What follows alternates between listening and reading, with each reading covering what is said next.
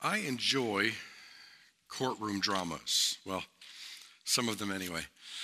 What we really like are the courtroom dramas where true justice prevails, where wisdom carries the day and everyone perhaps grows at least a bit.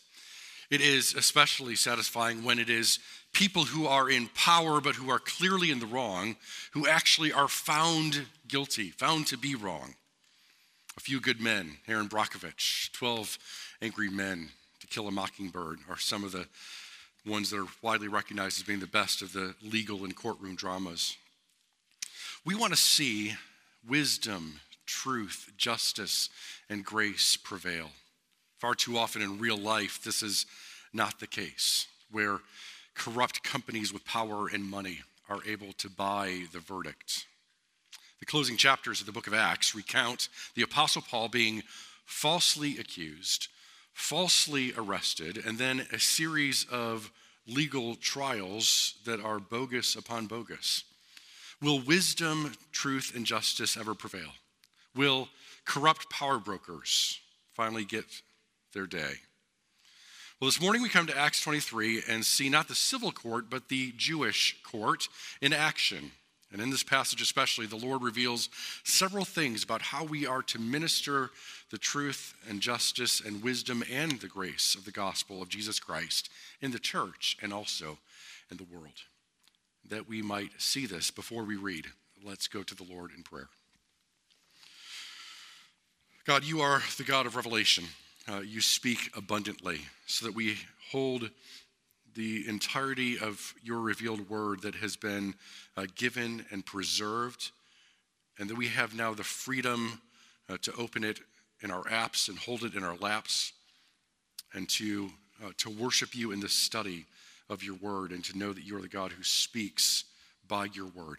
And so we pray that your Holy Spirit would come right now and bear witness to the reading and then the proclamation of your word, that we might hear you speak to us. To that end, as always, we pray for the preacher and know that he is not worthy, but by your grace he is able. And so it is through Jesus Christ that we pray. Amen. Our reading this morning, we're going to start at Acts chapter 22, verse 30, and then run through the first 11 verses of chapter 23. Listen to God's perfect word. The next day, since the commander wanted to find out exactly why Paul was being accused by the Jews, he released him and ordered the chief priests and all the Sanhedrin to assemble. Then he brought Paul and had him stand before them. Paul looked straight at the Sanhedrin and said, "My brothers, I have fulfilled my duty to God in all good conscience to this day." At this, the high priest Ananias ordered those standing near Paul to strike him on the mouth. And Paul said to him, "God will strike you, you whitewashed wall. You sit there to judge me according to the law, yet you yourself violate the law by commanding that I be struck." Those who were standing near Paul said, "You dare to insult God's high priest?" Paul replied, "Brothers, I did not realize that he was the high priest, for it is written, 'Do not speak evil about the ruler of your people.'"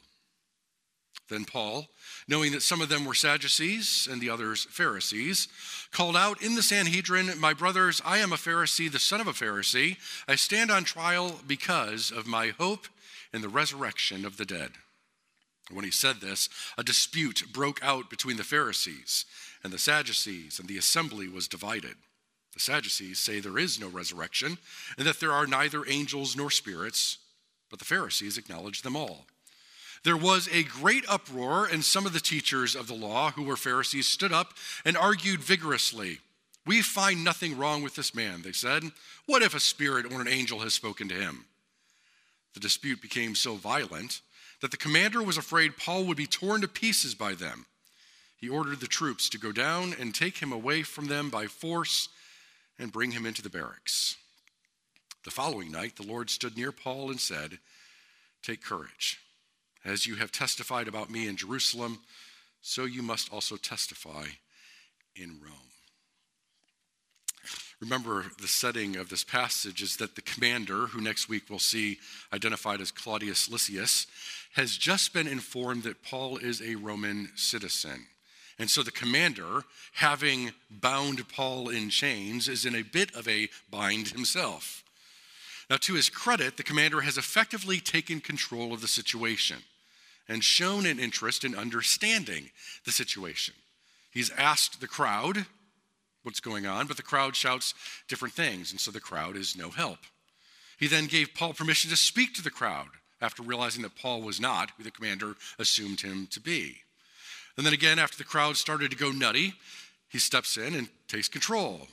He's going to have Paul flogged in order to find out why the people are shouting, and Paul then declares that he is a Roman citizen, and the commander was alarmed, realizing that he had put Paul in chains.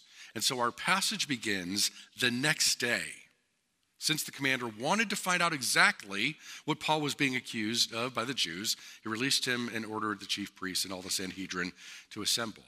So Paul has been released from the physical chains that had been put on him by the Roman authorities, and the commander has ordered the Sanhedrin to assemble. The Sanhedrin is the Jewish high court.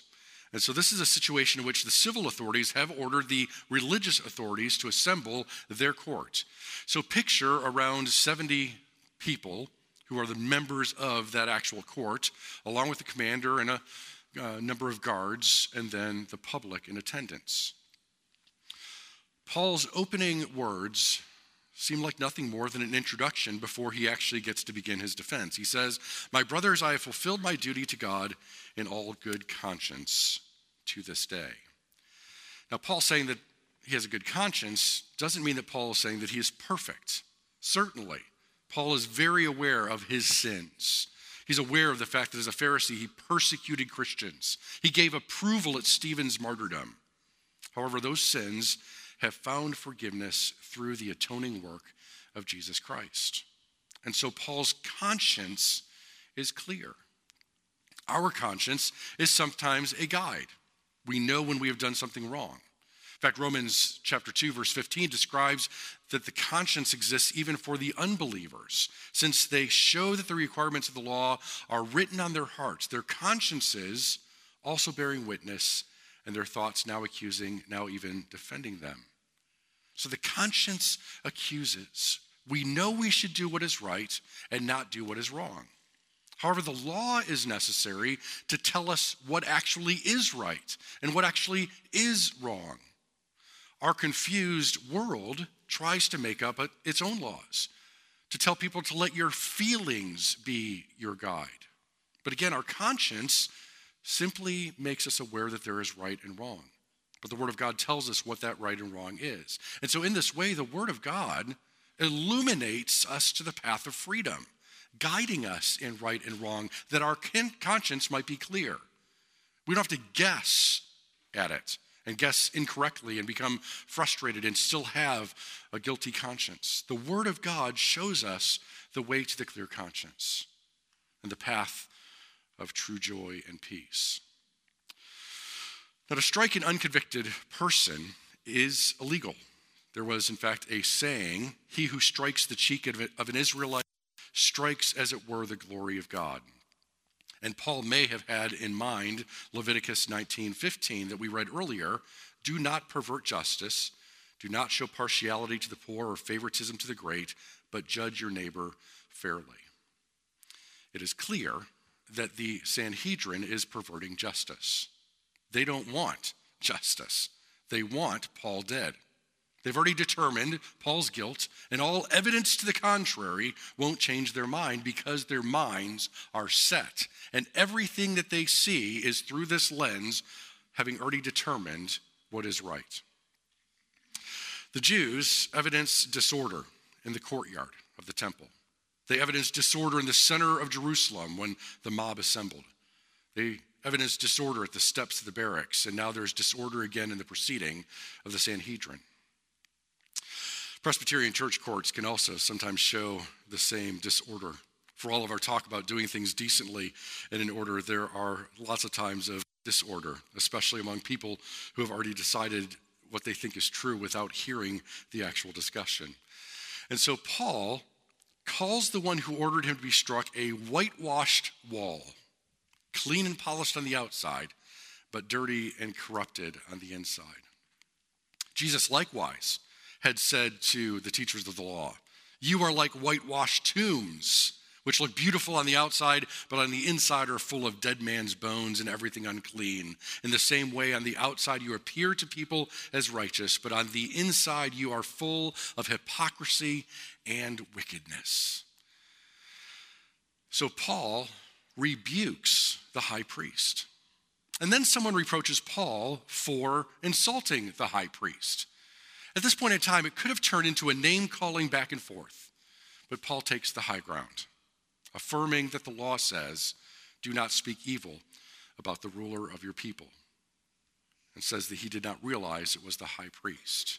It's unclear as to why it is that Paul did not realize it was the high priest, but there are a couple of reasons that are given as possibilities. One is Paul simply had poor eyesight. That's kind of a well-known theme throughout the writings of Paul, from the road to Damascus, when he had been blinded, that his sight was never fully restored. And so his poor eyesight meant he simply didn't see that it was the high priest. Paul may also have been a bit sarcastic, essentially saying that a true high priest wouldn't do what Ananias had done. It's also possible that Paul did not know who the current high priest was. It had changed from time to time, and Ananias was a bit suspect to everyone anyway. Regardless, what we see is Paul affirmed the law and also acting in a grace-filled way in a graceless and unjust situation. He treats the high priest better than the high priest is treating him. And that takes us to verse 6, which is truly interesting and also very much scrutinized verse. "Then Paul, knowing that some of them were Sadducees and the other Pharisees, called out in the Sanhedrin, 'My brothers, I am a Pharisee, the son of a Pharisee. I stand on trial because of my hope in the resurrection of the dead.'" And as a result of Paul saying this, the Sanhedrin breaks out into a debate among themselves, and the Sanhedrin descends into chaos. There's four important takeaways from this verse. Paul shows wisdom, Paul shows truth, Paul shows justice, and Paul shows grace. First, Paul shows wisdom. We saw this last week in that Paul spoke the language of the people. Paul knows his audience. And he shows this again. Remember that before the crowd, he gave a personal testimony.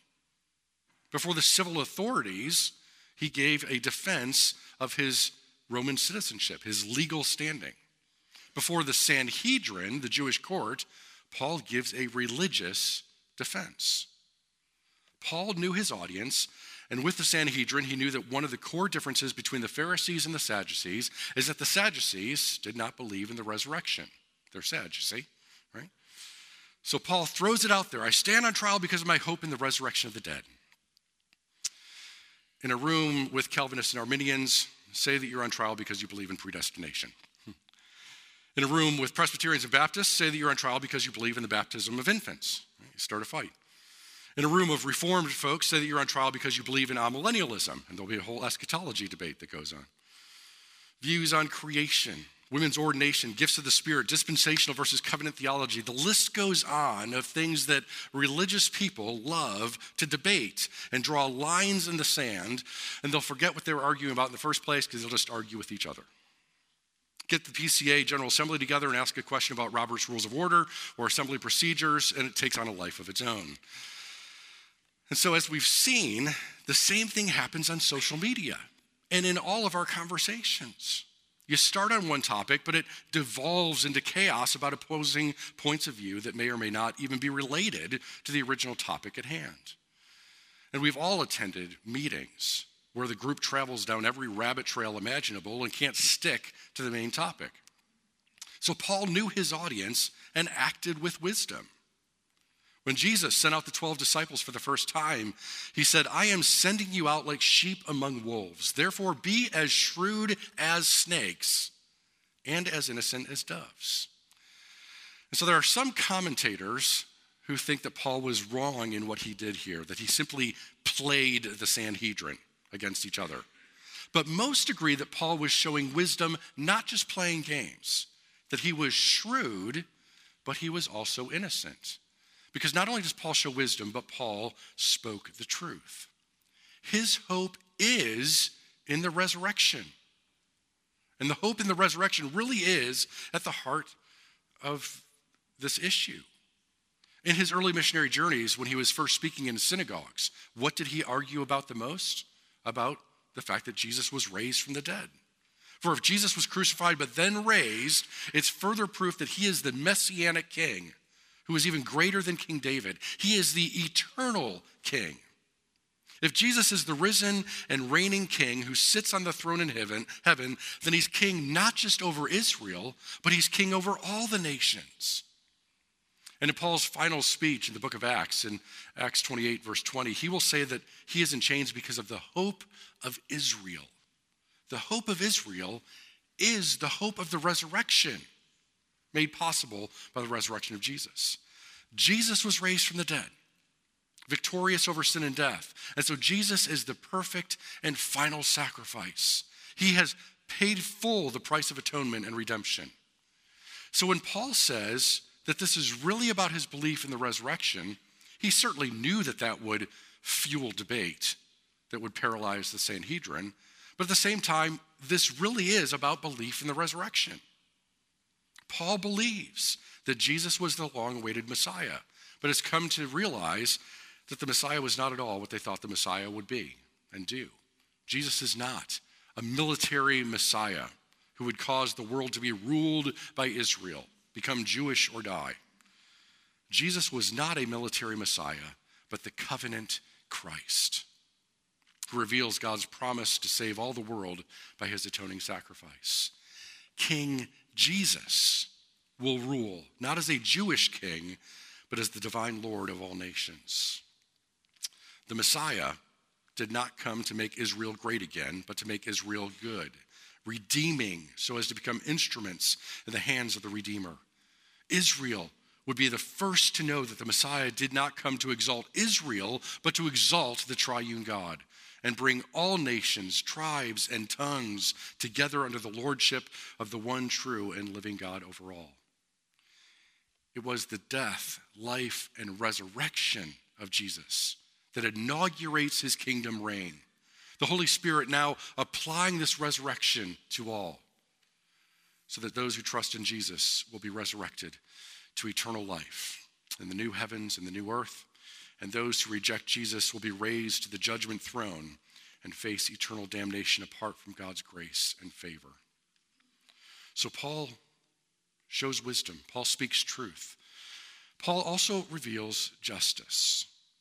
The Roman commander has convened the Sanhedrin because the crowd is shouting different things.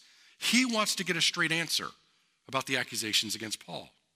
He doesn't find out what the true accusation is against Paul, because it turns out there isn't one.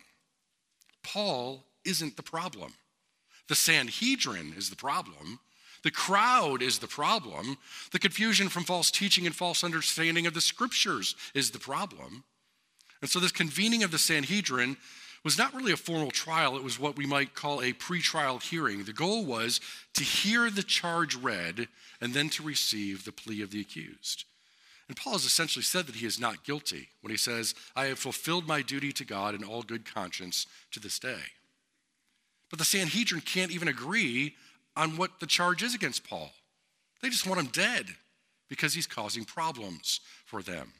They don't really want answers from Paul. They don't want to hear his defense. They don't want to consider his teaching. They don't want to consider that they might be wrong. They just want Paul gone and out of the picture. They do not want justice. They want vindication, power, and authority. And so they aren't really interested in justice.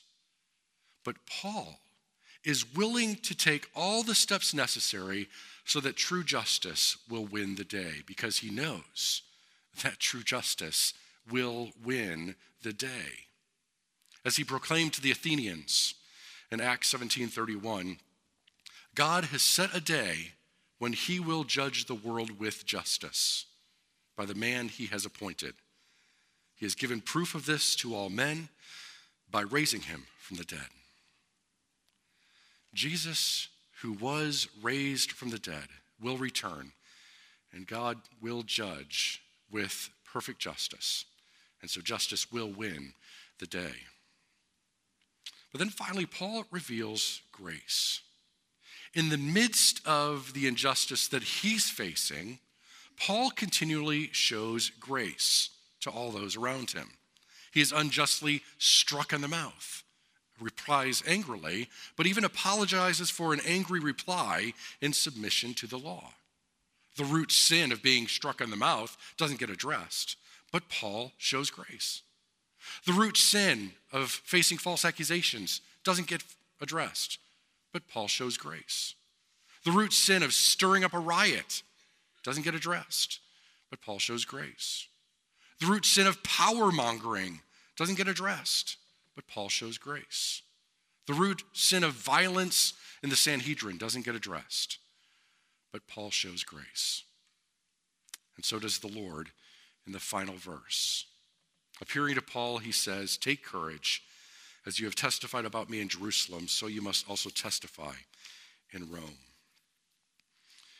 In his grace, God has revealed that Paul's witness will not end in Jerusalem, but that he will testify to Rome. His witness for Jesus Christ will go all the way to the top, all the way to Rome. In fact, it's been Paul's desire to go to Rome all along. He's already written the letter to the Romans about his desire to visit them someday. And that someday is going to be a someday soon. God is seeing to it. And we'll read more about that in the weeks to come. But for now, let's consider again the gospel and its application from this passage. Paul stands before the Sanhedrin, aware that if not for the saving grace of Jesus Christ, he would have been one of the Sanhedrin. He was a Pharisee, son of a Pharisee. If not for the saving grace of Jesus Christ, he would be the one persecuting Christians. He would have been full of injustice and the deceit that he sees before him. Who would you be if not for the grace of God? Paul doesn't think that he is facing this as payback for all the stuff that he did. That has been paid for in full by Jesus Christ. We don't have to pay for the sins of our past. Karma is a lie. Grace is the sweet truth of the gospel. When Paul shouts out, "God will strike you, you whitewashed wall," he is also aware that, wow, but for the grace of God, I would still be a whitewashed wall. It's interesting that the Levitical laws, and we've read some of them earlier, are this mixture of moral and ceremonial laws. The ceremonial were simply practices to help illustrate and apply the moral. But the Jews had regarded the ceremonial as moral, and so they took the ceremonial laws literally as opposed to the figurative sense of driving to the heart. So there's almost a sense in which they would not realize that being called a whitewashed wall was even a criticism. Instead, they were almost saying along the lines of, "Do you really like how I'm painted? I did it myself. It's a little streaky over here, but I think it covers up the blemishes nicely, don't you?" The gospel isn't a cover-up remedy. The gospel penetrates to the depth of our being. It drives to the heart. And so the gospel is one of complete restoration. We are not whitewashed walls. We are rebuilt, fully restored, splendid walls, adorned with precious metals and priceless jewels. And the gospel goes into all the world to do a restorative work into every aspect of life and existence. So here's the good news. Wisdom, truth, justice, and grace will prevail because Jesus has already won it. It may not look like it most days, but it is the reality to come. And we are called to minister that reality now as we await its final reality to come. It doesn't look like it because we still live in a fallen world that needs gospel restoration. And so let me give you a quote that has gotten me through the last couple of months. It's from Bob Kellerman, who is the founder of the Biblical Counseling Coalition, and he says this: "Unhealthy systems want to kill the one who is pointing out the cancer rather than killing the cancer." Let me say that again. Unhealthy systems want to kill the one who is pointing out the cancer rather than killing the cancer. we live amidst unhealthy systems. And when we try to address the real problem, the unhealthy system will want to kill us for doing so rather than actually getting to the real problem. But the gospel calls us to continue to pursue the real problem and to do so with wisdom and truth and justice and grace. And the good news is that wisdom, justice, truth, and grace will prevail because Jesus has already won it. And so may the truth set us free. Amen.